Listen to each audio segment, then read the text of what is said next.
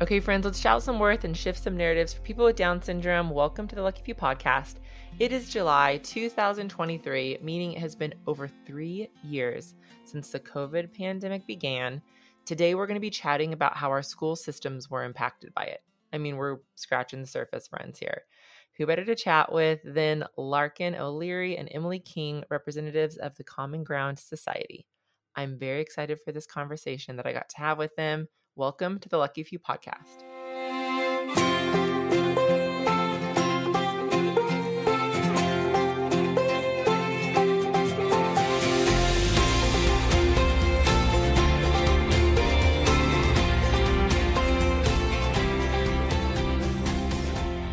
Hey friends, right around the corner is the National Down Syndrome's annual convention in Orlando, Florida. Raise your hand if you're going. My hand is up. Josh's hand is up. Macy's hand is up. Truly's hand is up. Augie's hand is up. We are going to be there. We're going to be exhibiting. So if you are going, you have to come to the exhibit hall. Come say hey. We would love, love, love, love, love to meet you. If you have books, I can sign them. If not, you can grab one at the, our booth and I can sign it there.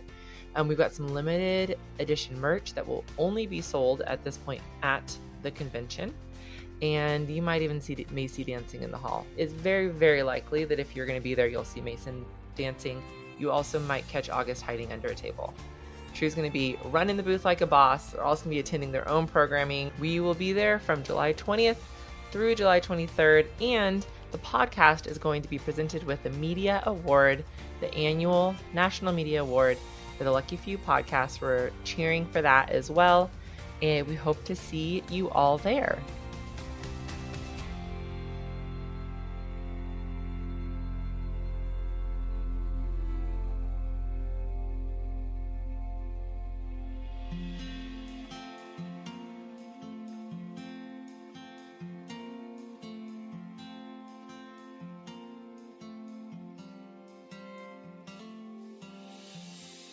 Okay, friends and listeners, I am here with Larkin O'Leary and Emily King.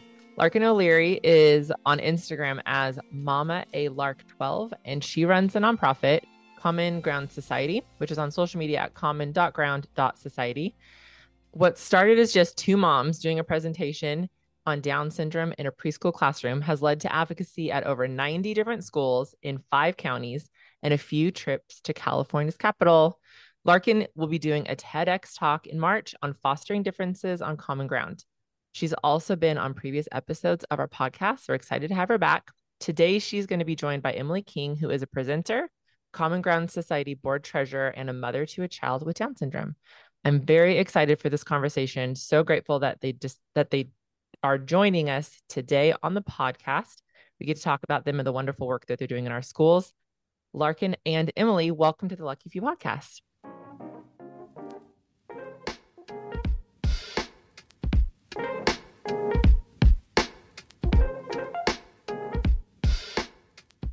Thank you. It's great to be here again.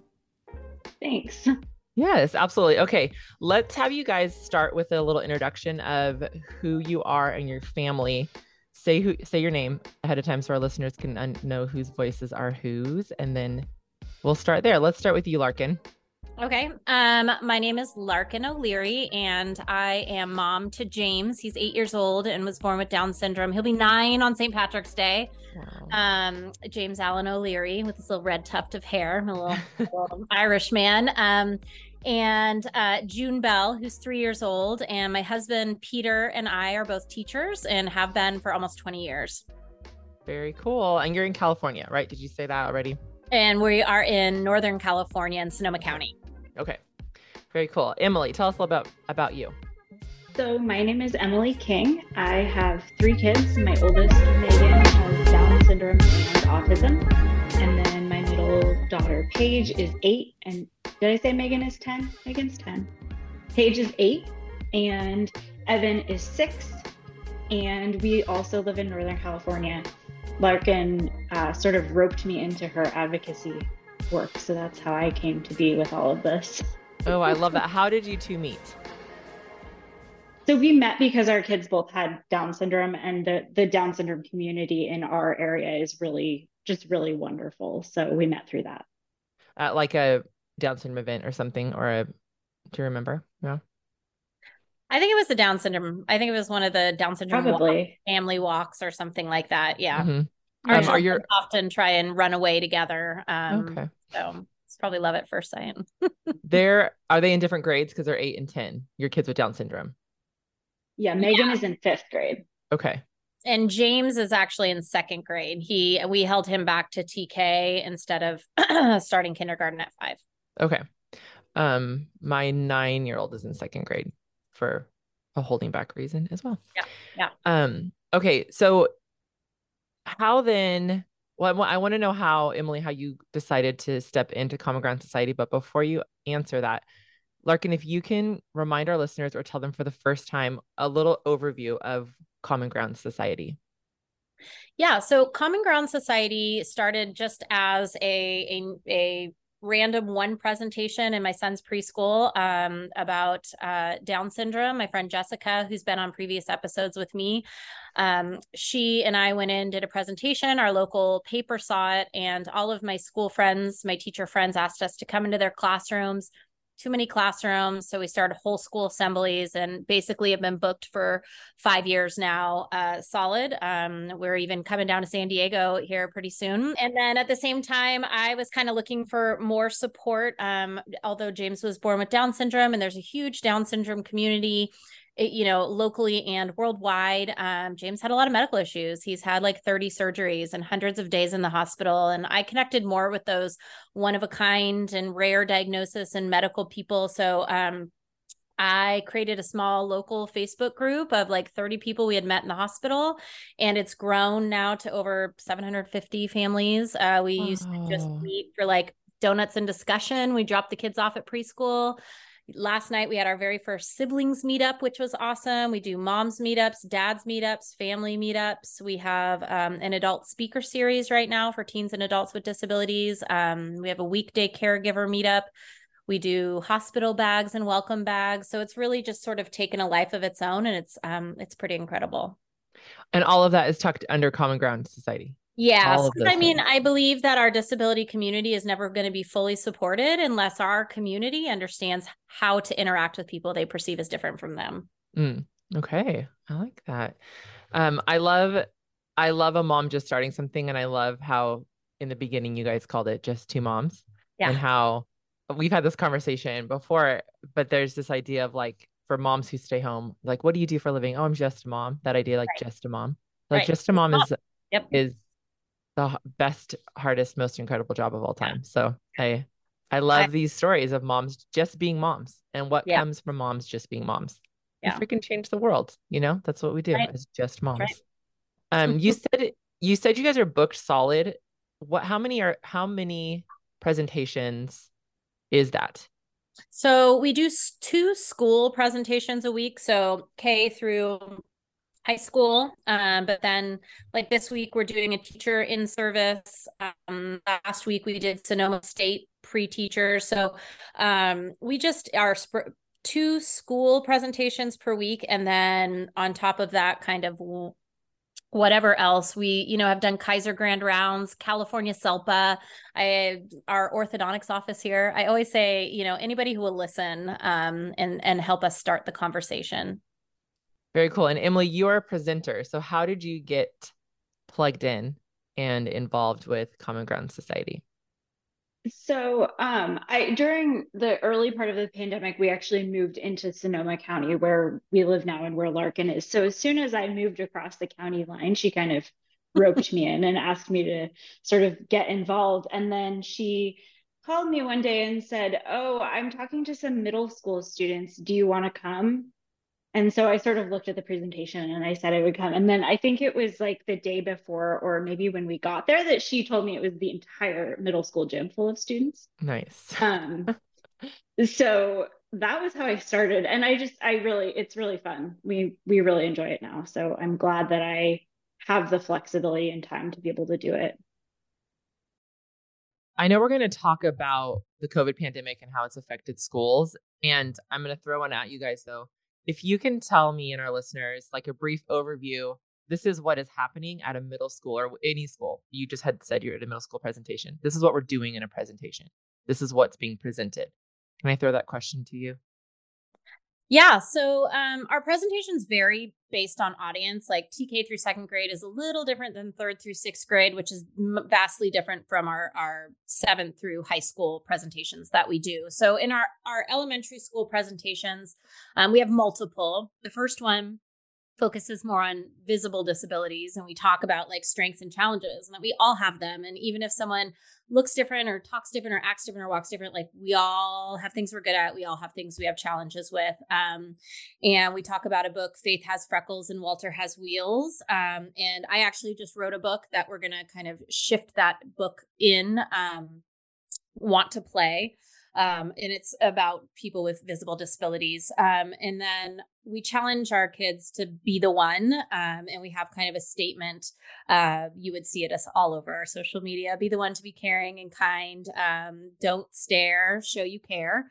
Um, it's okay to notice and just like just smile and say hi. Right. That's that's our big our big statement. And stand up if you see someone you perceive or you see someone being left out or mistreated. Um, in our second presentation, we focus on invisible disabilities. So we talk about like Tourette syndrome, autism, dyslexia, ADHD, all sorts of different things, um, and just help start the conversation about that. Uh, and that we all have similarities and differences. Um, relating it to apples, right? There's all these different kinds of apples in the world, and they're all different colors, shapes, sizes, right?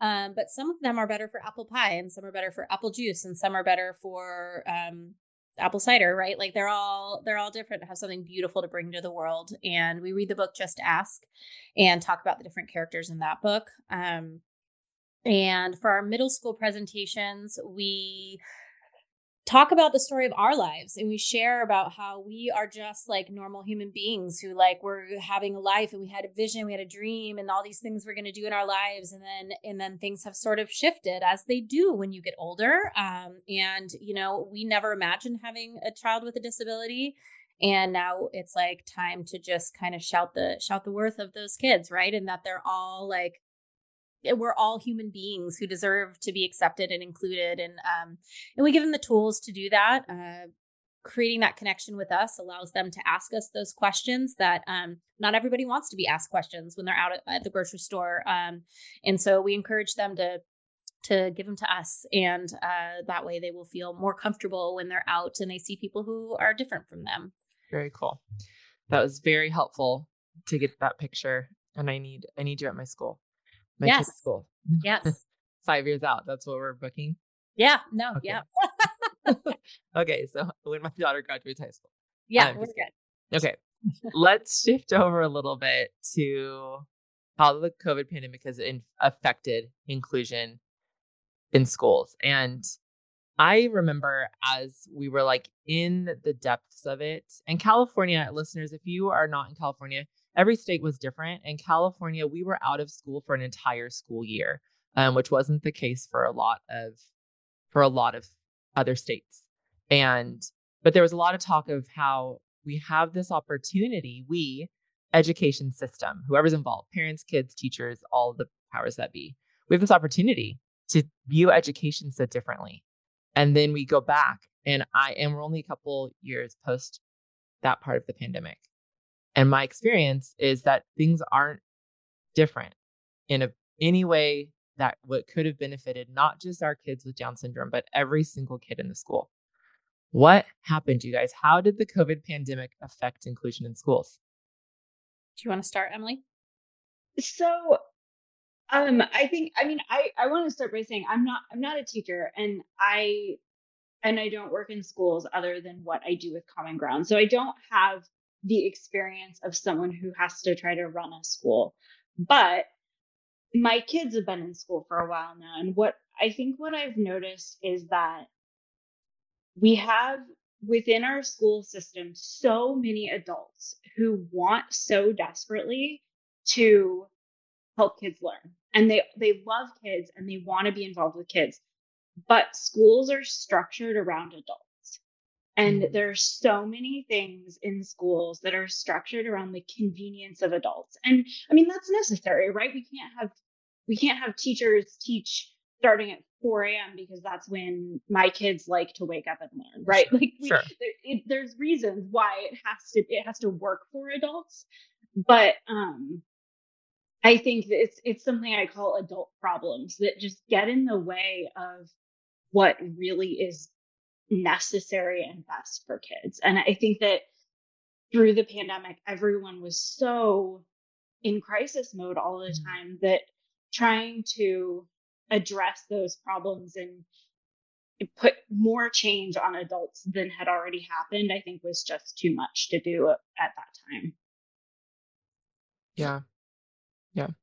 And I think like um you know, the thing that's hardest for me thinking about the pandemic and thinking about, you know, all that happened, um, like our system was already broken before that, right? California has been so far behind. We have had people come from Missouri, Missouri, like literally a state named Missouri, but Missouri, right? Who like their their educational system is like so far ahead of where we are when it comes to inclusive practices. And you know one of the things emily and i often were we were talking with our state senators and our local government trying to get a shift in education to these universal design for learning practices and focusing on kids strengths instead of focusing on we need to get this test done and we need to we need to drill them and they need to get up to grade level standard. Well i mean the truth of the matter is is right now here in sonoma county at least and and down there i'm sure like our kids have not only been through the pandemic floods fires, right?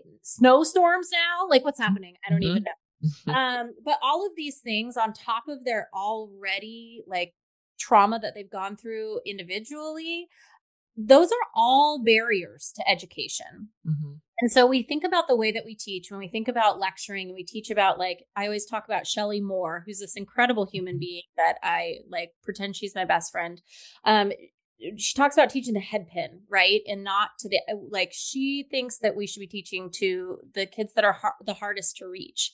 And um, that will help include everybody mm. in the curriculum. And I've noticed a lot of teachers who are just scared to make that shift um, from doing here's what I do in May, right? Here's my May folder to like, okay, these are the students I have this year, and this is what's going to work best for them. Yeah. And I have this unique perspective of being a teacher for almost 15 years before having my son. And, you know, I will shamefully admit that I was that teacher that like believed that those kids like belonged in a different class. Mm-hmm. I didn't understand how I could possibly teach this wide gap when it when someone would come in with a diagnosis. But the truth of the matter is all of our kids are there. All of our kids are in different spots in their learning. And so right now is the perfect time to hone in on kids' strengths and focus on what they're good at to help scaffold the things that they need more help with. And um, I just don't think our educational system was supported and teachers were supported enough and given the correct supports to continue um, trying to work towards this uh, mm-hmm. change in education. Yeah. Yeah. Yes, uh, yes, Neiman to all that. There's a woman we had a we've had on the podcast before, Jalondra Davis, who's spoken more about social justice issues, but she talks about how when we center the most vulnerable, how that is if we start there, then that affects everybody positively rather than marginalizing the most vulnerable, which is what you're right. saying. You know, like you focus on what happens if you focus on the kid right. who needs the most attention and we structure our entire class around that kid. Right. Everyone's going to benefit instead of that kid missing out because they don't fit within the structure. And then something I think Emily, you had said something about with the adults. What did you say about uh, the adults are centering themselves? Is that what is that? I well, I think I think that so much of our so much of our school system is built around the convenience of adults. Okay, that's yeah, yeah, um, yeah. So which makes so much I, sense yeah i mean and it, it's so necessary for so many things right? I mean we can't we cannot discount the adults in the system. They're really absolutely. important they mm-hmm. make it work. But um just the the sheer number of of things you know where you have a special day class on a campus but the ot who works with those students isn't employed by the same district as the campus where they are. So that OT can't push in and do group sessions with the students in the special day class and the students on the campus. And so there's just these these adult problems that get in the way of so many opportunities, mm. especially opportunities that would allow us to leverage the the supports that so many students have um, that increasingly other students need because mm. we don't have enough adults. There there aren't there isn't there aren't enough teachers. There aren't enough right. paras. There aren't enough specialists, and it's and our system just somehow hasn't figured out how to come up with these creative solutions as a whole. We just have individuals coming up with creative solutions. And teachers are so good at that. So why don't we yeah. why don't we use them to help the system come up with creative solutions? Yeah. Yes, totally. I see this all the time. Teachers, educators, y'all are the most creative people on the planet, right? Like so creative. So let's let's do it. We can do this, you know? Like we can do this. I was an educator before too, so I'm going to call myself a we.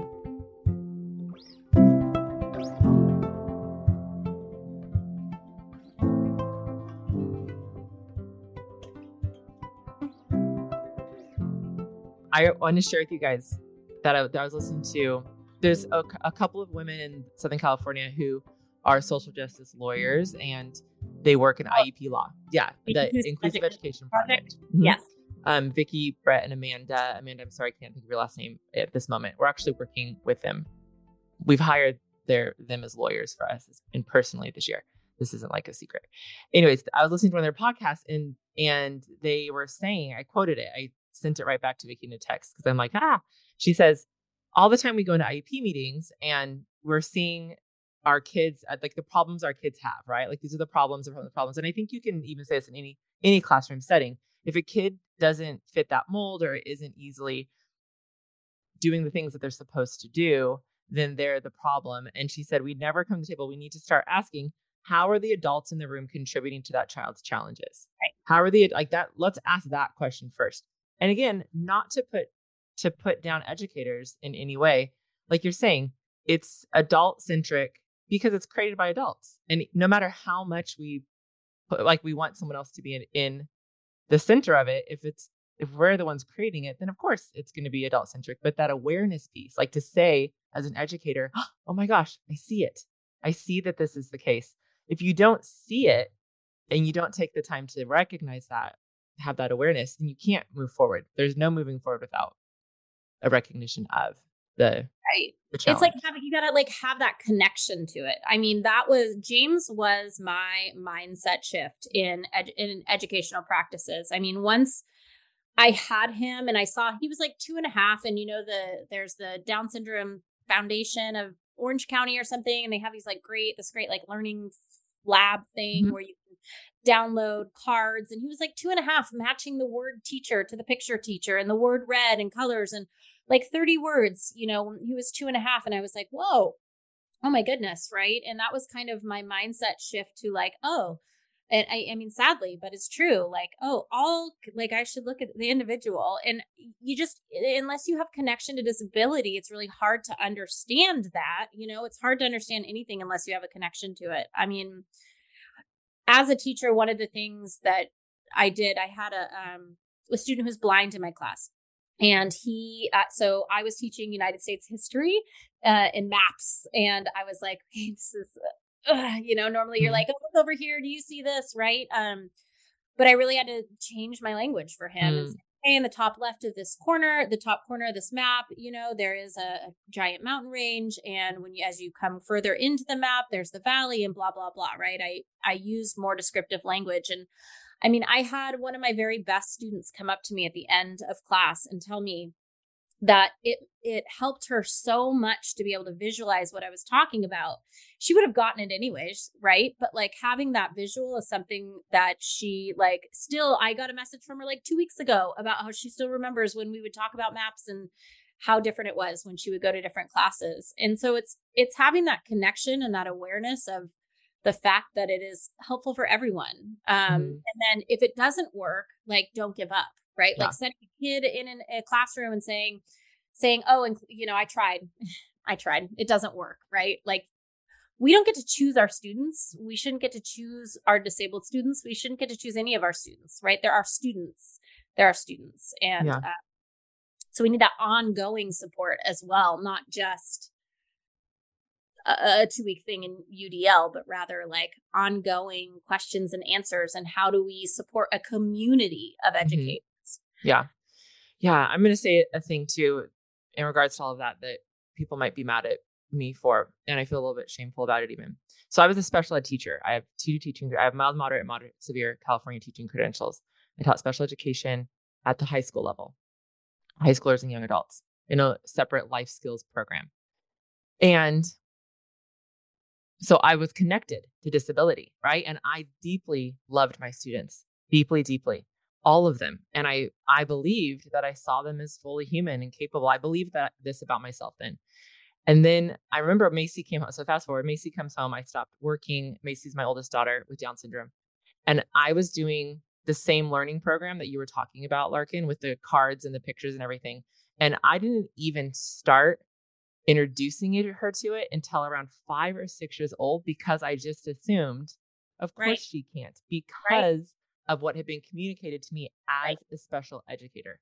As a special educator, my I was not assuming presuming competence for my students or disabled people. Like I, I, who I was as a special educator without a child with a disability versus who I am now. If I were to go back into special education, exactly.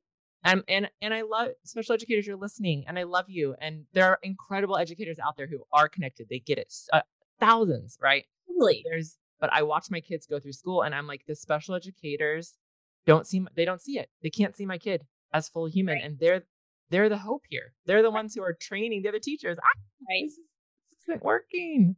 I mean, I'll tell you that's what's so special. I feel like about Sonoma County and about at least specifically where James is. James is in the school district my husband and I I taught I taught in. He's still teaching in. He's at the school my husband and I met at. Uh, he's in the classroom. Actually, I ended or I stopped teaching at that school, and which is so weird. But um, you know, being like a smallish town, his teacher is, I went to high school with her. And so we can have those open and honest, hard conversations of like, okay, so this is what's happening. Like, what do you do? Right. Like those mm. conversations where the teacher isn't afraid to, to say, like, I don't know, you know, or on the flip side, she was saying something the other day. It was so amazing during this um, conversation about communication and she's like, you know, James is really agreeable. Um, and I realized that um, when I don't understand what he's saying, I often will say, yeah, yeah, right? We've been modeling to him that when he doesn't understand something, to just say, yeah. Wow. Wow. Right. And it, it like clicked in my head. And I was like, oh my gosh, me too, you know? And we were able to have that moment together where these people, and that's the difference is when the people see your kid and see them as a human being as and human. as just a kid. Like they're just kids, yeah. all of them. Yeah. Yes. Our our best experiences with inclusion have been with teachers, ed teachers who have said up front, I've never done this before. Yeah. I'm terrified. Yeah. I don't know what to do. What do we do? Yeah. You know, that honesty and that starting point of like, hey, I've actually never done fifth grade either with my right. daughter in gen ed class. This is our first right. time too. Let's right. figure it out. And that yeah. starting there, instead of like being afraid to do the wrong thing, they're like, I'm doing the wrong thing. We're doing the wrong thing. I think it's it's freeing and it's such a good starting point of like, let's address the what's not working. Let's address what's hard. Let's not ignore it or try to pretend or put a band-aid on it. Like we gotta we gotta see it, you know? Speaking of what's hard and addressing what's hard. Okay, what you guys what happened after the pandemic? Let's go back to this post pandemic world of inclusion, why do you, why in your expert experience and what you're seeing, why do you think we didn't make big changes when there was this opportunity to do so? I mean, from from my standpoint, is everyone was so overwhelmed that it felt easier to just go back to exactly what we were doing and people and be focused on get, catching them up, right? But like mm but that's where our mistake was. We didn't take the time to catch them like emotionally catch people up and, and come together as a community. I mean, we did, but it didn't feel like people took the time to actually get to know their kids because they felt so rushed by, you know, state standards are coming back. So we're going to have to like take the test soon and all of those kinds of things. That's what really felt like we just didn't take the time to look at what we're doing and and add some visuals just to one lesson. Add add some alternate seating just a part of the day, right? Yeah. And one of the things that I think what was so hard coming back is that I mean we were so we were at least where we are we were fully out of school for the full next school year and then part at the full next school year right? Mm-hmm. anyway we were out of school for a really long time. Yeah. And even so my daughter um she is in a in a special day class. She I mean she was out of school the whole time too. She got no in person anything. Um and then when they went back they still weren't allowed to mix classes. So there was no mainstreaming allowed so by that time, you know, my my daughter had gone from seven years old to nine years old, not interacting with any typically developing kids other than her siblings. Yeah. So I mean, what? How do you do include? How do you take a child who hasn't been in a classroom for so long and then their peers haven't been no one's been in the classroom. They don't know her. She doesn't know them. They've never even seen each other. And then they're not allowed to you're not allowed to mix classes anyway. I think that that was part of what was hard and that allowed that allowed us to really especially with the special day classes revert straight back to the old model. Mm. um, just in a really in a, an even more restrictive way than it was before the pandemic because mainstreaming wasn't an option anymore yeah like everybody was being restricted from each other yeah. yes yeah yes yeah. yeah and and i'm not anti-masks in any any shape or form but even i i felt like my kiddos with speech delays wearing masks every single day and it i mean even just like being in a room all day with everybody wearing masks there's such a disconnect socially in conversation and um and well, in California, like it was hard of hearing, like totally like kids who can't who rely on lip reading. Yeah, yeah. And in California, we were almost at least the first semester, almost the whole next school year, in masks all day. Um, and so it was. I feel like the year after the pan after the year of social distancing, that next year was the hardest year of school for my kids ever. Like, like last was, year. Yeah, last year. It was horrific. Like I would I would have rather done distance learning another year. It was so bad. It was so bad. But that is neither here. Well, it is sort of here and there. We just don't have to get into the weeds of it. Okay. But I think that that's yeah. the, I think that how awful it all was speaks to why it was so hard to have a rational conversation about looking at what we changed during the pandemic and changing moving forward because everyone was just so upset by what was going on mm. that we couldn't we couldn't really stop and take stock. And and I've noticed this especially with the the quick pivot away from, I mean, right, for so long distance learning was the only way we could do anything.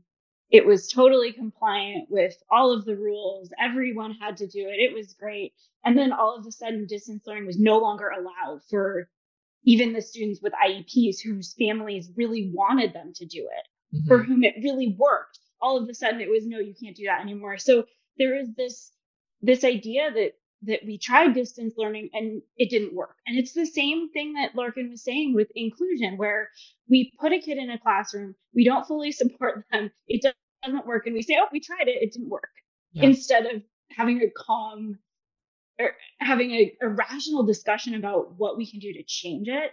And I totally understand why in 2021, when we were talking about going back to school, we couldn't have a calm, rational discussion because everyone was in a state of chaos. But I think it's it's hard that we didn't do that. Oh, it's such a miss. It's such a bummer. And it is like, how would we have done it? And it would have been so radical. I think that's it too. People don't know how to do things that are radically different than what you're used to doing. So it makes a lot of sense. Teachers, the entire system didn't have any capacity for these conversations. Not even that they were hard, they were different and important and meaningful and it would have shifted things yeah. for i think for the better but there's there's no capacity. There's no space for that. It's just let's go back to quote normal. Oops, and part of that is because we failed during the pandemic to look at ways we could have reimagined the one teacher 30 students model. Right. when we're doing distance learning and a teacher is teaching a lesson on zoom it's not necessary to limit the audience to 30 students. Why can't 500 students from the district all listen to that five minute segment? Mm-hmm. And I mean, obviously, during distance learning, students needed small group stuff. I, I'm not trying to claim they didn't, but we just, we needed to figure out a way to give some teachers space to be reimagining all of it while other teachers were handling the distance learning. And it seems like we just try to fit traditional school into a computer and then move back to traditional school. Yeah, yeah. that's exactly what happened. Yeah. Yeah, it's such a it's such a waste. Uh, it was such a waste. I mean, my husband when he did it, he's teaching 6th grade and him and his teaching partner both taught the lesson each lesson together so they combined the classes on Zoom and then one of them was in the audience like fielding questions, like co-teaching you know i mean what there's there's another great model of teaching called flipped classroom where and this was what i started doing before i ended up resigning from teaching but um where you teach the teaching part of the lesson the lecture part of the lesson you make a video of it right? You said that's that's the homework where the kids take the notes just as you're showing them to do it just like everyone does it. And then when they come to class is when they practice it. And when you can have little mm. small groups of kids who need the extra help or need the support because inclusion when we talk about inclusion we're not talking about just kids with disabilities right? Like the high achieving students are also like having a negative experience from this because they're not excelling and growing as they should be. Like this is not just a conversation about disability it's about like all of the kids in the classroom high achieving low achieving. If we're just teaching to the middle you know there's um a ted talk i heard about this guy was talking about okay I think it's jet seats. I could be wrong, but it's something about like the myth of normal and how they found all of these different pilots, right? And so they built a jet seat to fit the the middle of the lane. But not one person fit in the seat. They were either too big or too small because there is no normal, right? And so then when they, they had to redesign the plane, to fit more different people, blah, blah, blah. It was like a recent TED talk that I saw, but it's so true. It's the same thing with education. Like we need to be realizing that we all take in information in different ways. Mm-hmm. It needs to be given to us in different ways, and we need to be able to like show what we know in different mm-hmm. ways. Totally. I mean, when we were like learning about James and I can understand his speech. He's still pretty un- unintelligible, but he's he's getting better. But um, you know, in first grade, they were trying to assess his knowledge of sight words. And James is a smart kid. And they sent home this giant packet of all the words he didn't know. And she's like, Yeah, he doesn't know these words. He he can't say them. And I'm like, but he like can't talk. So like we have to think of a different way for him right. to show you what he knows. And so together, you know, and that was like one of the great things about having these conversations together. We decided like let's put out an array of sight words and have him pick the word you say, right? And that way he was able to show right. her he ended up earning earning like the word wizard award, right? Because he was able to do it. Um so it's just like reimagining, re-envisioning and then and then trying. I mean, that's the best part about computers, right? Command Z let's like command Z it. If it didn't work, just command Z and try again. Um, yeah. Don't be afraid. Yeah, that's good.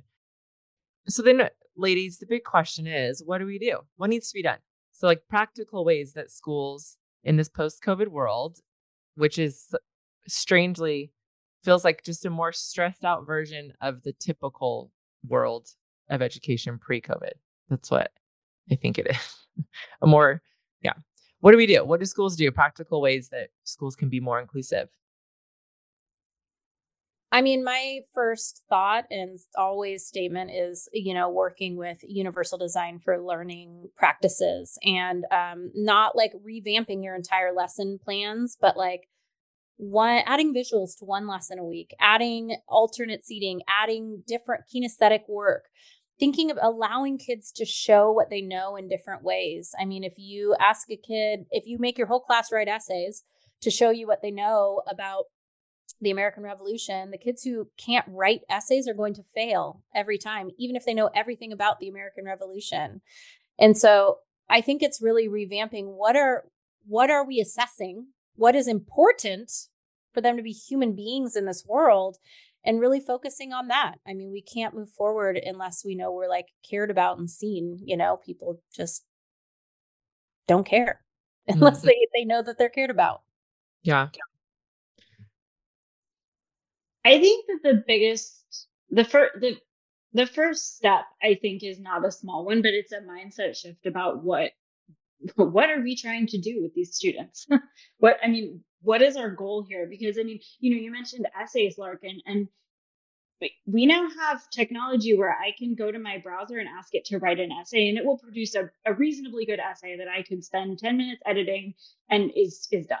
So what do we do? Do we pretend that doesn't exist? I think we we have to be excited about educating the the kids that are going to live in the future that we've created for them. I mean, we made this whole mess for them. They and they have to live in it, and so we have to figure out a way to to get them ready for it. And so I think so much of it is just reimagining what we're doing and trying to stay away from the tradition for the sake of this is how we've always done it because mm. that the fact that we've done it that way before doesn't mean it's a good answer necessarily um, i think that the most tangible thing that i can say i wish that people were doing that i think we need to be doing right now is to leverage the adults that are there in a create in in the most creative way you can so um like I said, my daughter's in a, in a special day class. She is one on one with an adult based on what's in her IEP for almost the whole school day every day.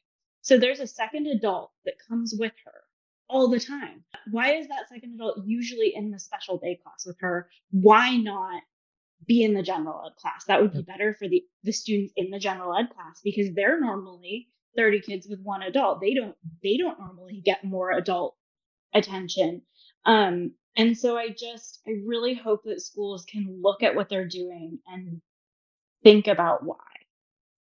The last one I'll say is that I think that every, I think that, um, sometimes when we're talking about, I know your question is about practical things, but sometimes when, when we talk about this, it all feels so big and hard. And so we say, okay, yes, but change takes time. And like, I get that change does take time.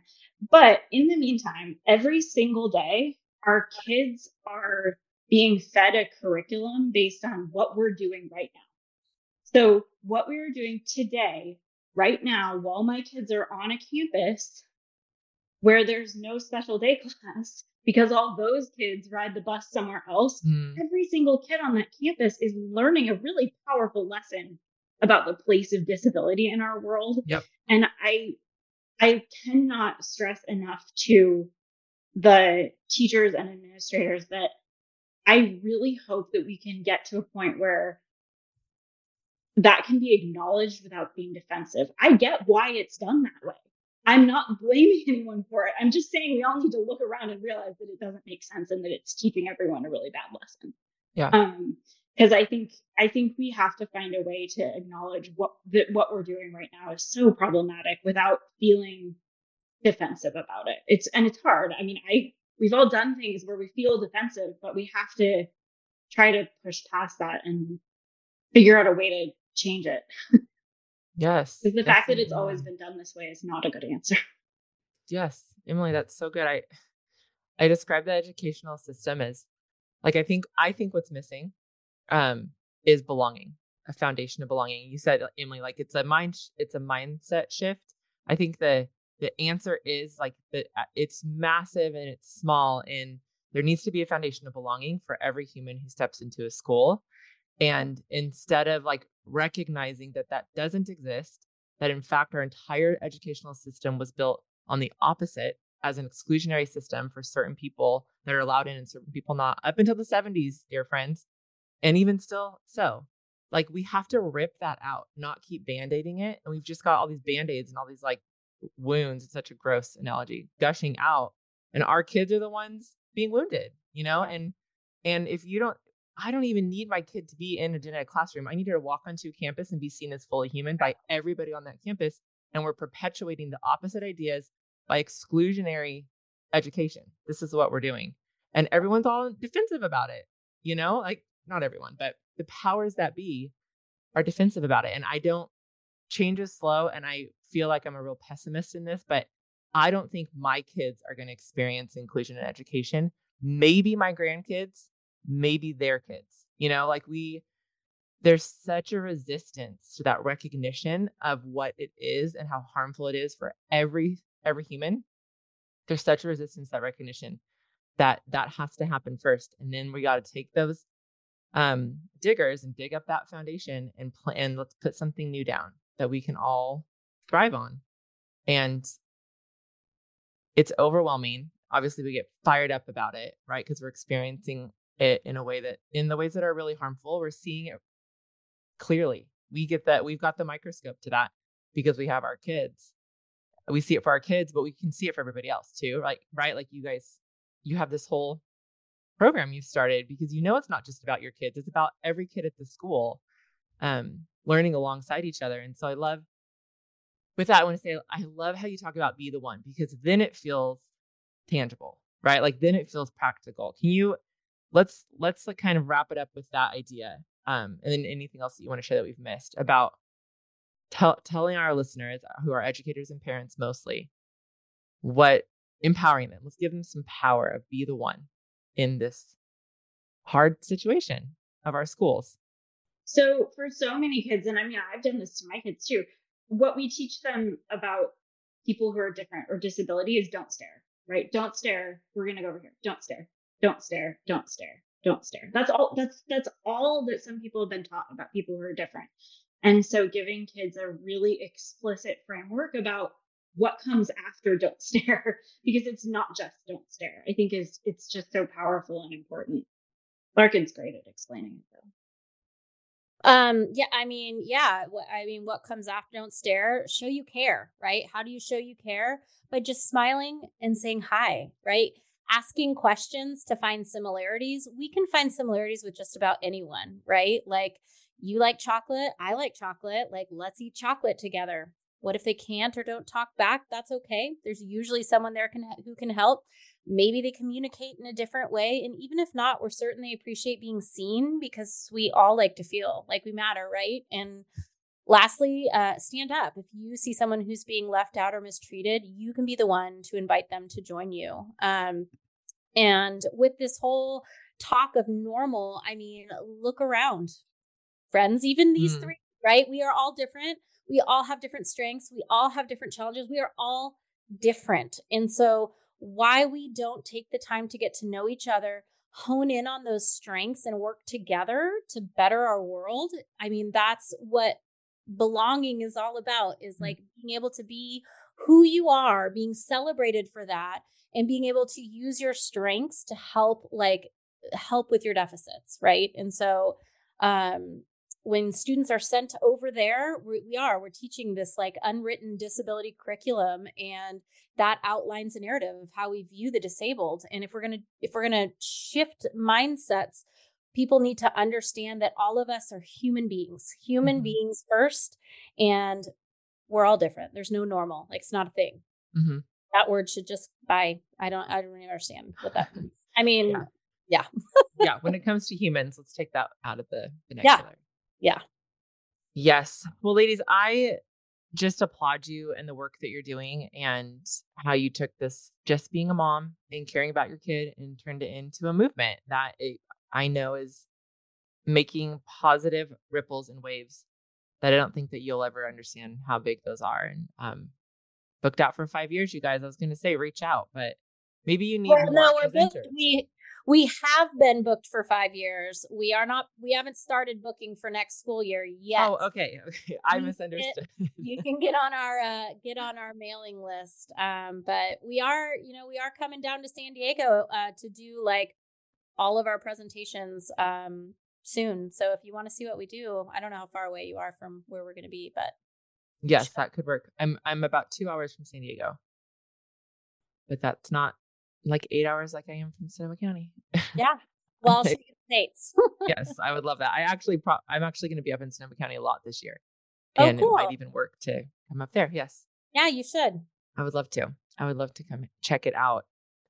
Yeah. Well, we're going to take a moment to take a break, hear from our sponsor, and then we're going to come back with some good news. If you guys have some good news you want to share about your child with Down syndrome, we'd love to hear it. Um, before we do that, friends, if you want to listen to more episodes with Larkin about Common Ground Society, episode 91 and episode 70 is where you can go for that. Um, and both of those we will have linked in the show notes as well. So we'll be right back. Okay, friends, Time for some good news. Truly bring it in. Time for good news, time for good news.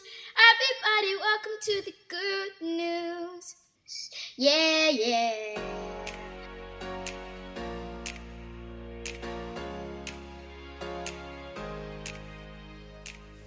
Okay, Emily, let's start with you. Do you have some good news to share about your daughter? I do have some good news. Megan can jump. Yes, this is It is the huge. most amazing, wonderful, fun thing, and she loves it. And yes. it's just great. That That's awesome. great We were just talking about that. Her Yep. having a hard time with that. I'm so happy Yep. that. Yay. It's great. That's awesome. It's really fun, and it's it's such a it's just when I feel like when your ten year old learns how to jump, some people look at that and they think like, oh god, that's kind of bleak. It's so great though. She's so happy, and it's just progress is so nonlinear with her. It just comes and changes, and it's really fun. I love this is the whole point of the good news segment is that we are in a community who gets it. You know, like I Yep. get my kid was jumping before 10, but I get it. I get how Yeah. exciting that is. We can share with each other in in the little things and the big things because they're all important. They're all important. Thank you for sharing that. Love it. Larkin, what do you what do you got? What good news do you want to share? Um, Well, James O'Leary is, has found his calling with dancing. This man is like, a, Ooh. uh, we got to get our kids together. I know, I you know. love the dancing too. James is, he's taken dance class and um, he is just loving it, memorizing the teen. He taught, he's fully included in a second grade class and he has taught all of his friends at school. So I get videos of him and all of these kids doing the dance that they do in their dance class. It's adorable. So he is just super excited and happy about about finding dance. What is his genre of dance? What classes Uh, is he taking? It's like a hip hoppy kind of dance. Yeah. Yeah. So fun. My yeah, my oldest Macy is a dancer. This is her calling in life. And I'm excited to see what happens with it. But it's fun when our kids find their thing or a thing that, that they love. And Yeah. Macy started around eight. Eight years old is when she Oh. started taking dance classes at a at a studio. Yeah. So fun. I love that. Thank you for sharing that, Larkin. I have good news from a listener. This is from my extraordinary life. Hey girl, this is my friend. Um, she lives in Northern California. She says Micah had a dental procedure that took us three years to accomplish because of his fear. They didn't want to push it. Good news, he did it. Had a couple of teeth pulled while awake, and he was so brave. Wow. Micah, good job. Good job. And good job, mama, because whew, I even reading the word dental procedure, I get all twitchy. It's It's yeah. but that is good news. That is some good news, Micah. Thank you for sharing that. Listeners, if you have good news that you want to share with us about your loved one who has Down syndrome, or if you have Down syndrome I want to share some good news, you can head over to luckyfewpodcast.com and email us at hello the lucky few podcast. Go to Instagram at the lucky few pod and write us a direct message or comment in one of the posts there, and we might share it here next week. All right. This is it, friends. We are going to wrap up this episode. Larkin and Emily, thank you so much for joining us. Thank you for the work that you're doing. Um, I'm excited for our listeners to hear this episode and that then to reach out to you and for more and more presentations to be taking place. And Larkin, I'm pumped for your TED Talk. We have to talk about that a little more. Is very Yeah. yeah. very exciting. Congratulations on that. Thank you. Wrapping it up, friends. Um, we have a, a shop at the luckyfew.co co where we sell all kinds of lucky few gear, including narrative shifter gear. And for podcast listeners only, use code podcast and you get 10% off your entire order. Yeah. And then thanks Josh Avis for editing this episode, Val Schluter for producing it, and Ashley Fragolosi for managing our social media. Listener, if you like this episode, share it with friends and family. This is a great one to share with educators. Just go ahead and send it to your um, superintendent of schools while you're at it. And then don't forget after you do that to subscribe on Apple Podcasts or wherever you listen. And then head to luckyfewpodcast.com for show notes and links to everything we talked about today. Follow us on Lucky Few Pod. And listener, you're doing a great job slaying it. Your kid, wherever they're at in their school system, is amazing and beautiful and wonderful. And we love them and we love you so much. Cheering you on always. And we'll be together next week. Bye. Bye. That's it. All right.